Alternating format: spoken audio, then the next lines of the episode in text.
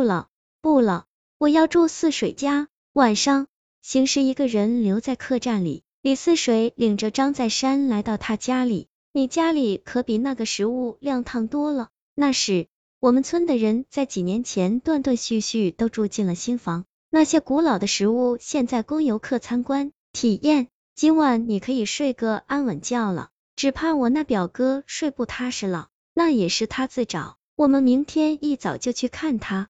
次日一大早，张在山和李四水就来到客栈，一进门，张在山他们就见到邢石脸色煞白的坐在床边，若有所思。表哥，昨晚怎么样了？这石屋当真有那些鬼？果然不出我的所料，难道你知道是哪些鬼？李四水吃惊的问道：“是一些压身鬼。”行尸看到张在山和李四水两人面面相觑，接着解释道：“鬼和人一样，也有不同的类群，而压身鬼属于那种随风而走、飘无定所的。对我们杨氏的人来说，他只是个过客，一般情况下不会缠你，也不会害你，只是他们会尝试你的身体能不能容纳他们，这时无意间就让你知道他的存在。”不过过一会儿就会走掉。可是我两年前住这石屋时，一晚上被压了好几次。李似水问道。当然，有些压身鬼的执念比较强，会多次尝试，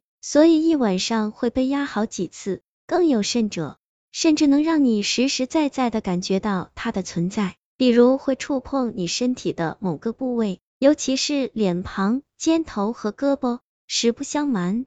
昨晚我就遇到了这样的压身鬼，难道表哥不怕？肯定会怕一点。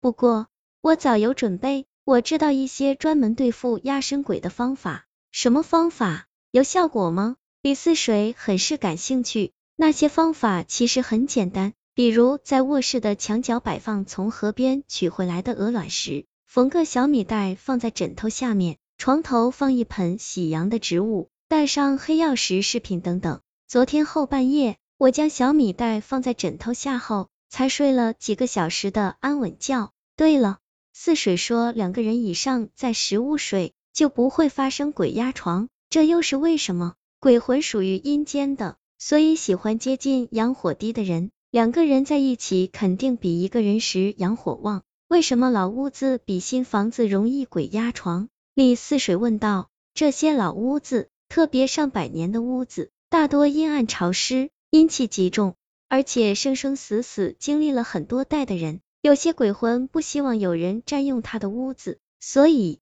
所以那些古宅古堡容易发生神秘的恐怖现象。对了，表哥，如果事先没有用那些方法破解，夜里突然鬼压床了，该怎么办？最快见效的办法就是舌头顶住上颚，心中默念口诀，十遍以内必然解除。口诀有二，佛教的阿弥陀佛，藏传的就是六字真言，按嘛呢巴咪轰。邢大哥，我想问一下，鬼压床最长持续多久？有没有可能几年？最多几分钟？不可能几年，因为正常人的三魂七魄都俱在，是容不进再多一魄的。如果在鬼压床之前，一个人受了惊吓，被吓得魂飞魄散，这样情况下。压身鬼会不会一直在他身上？李思水追问道。这就有可能了。行尸思索片刻后，回答道：你们越说越玄了。难道那些瘫痪的病患者都是长期的鬼压床？张在山很不以为然。如果没有任何病痛，却长期处于瘫痪状态，是不是就是鬼压床？李思水不停的追问。四水，难道你知道有这样的人存在？